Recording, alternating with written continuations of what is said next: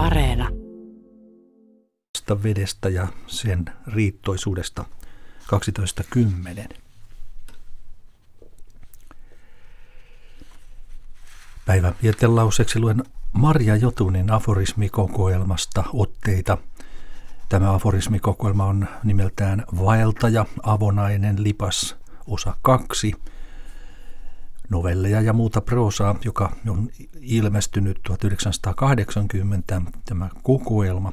Ja alun perin tuo Vaeltaja-teos on julkaistu 1933.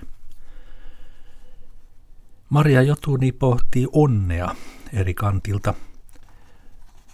Hän kirjoittaa sisäisestä ja ulkoisesta parempiosaisuudesta tähän tapaan. On parempiosaisia ulkonaisesti ja on parempiosaisia sisäisesti. Ulkonainen parempiosaisuus synnyttää kateutta ja herättää toisten mielessä sen ajatuksen, että sen edut voisi jakaa.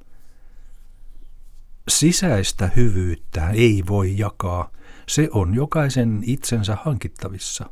Siksi se ei synnytä kateutta, vaikka sen tuottama rikkaus on paljon suurempaa kuin ulkonaisen tuottama epävakainen ja näennäinen onni. Ja vielä onnen syvimmästä olemuksesta – ja Maria Jotuni kirjoittaa, hänen kanssaan olen onnellinen, sanotaan. Se on samaa kuin hänen kanssaan tunnen tahtoni hyväksi. Onni on siis hyvyyttä.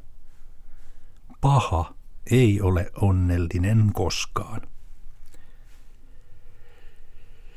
Nämä olivat Maria Jotunin ajatuksia.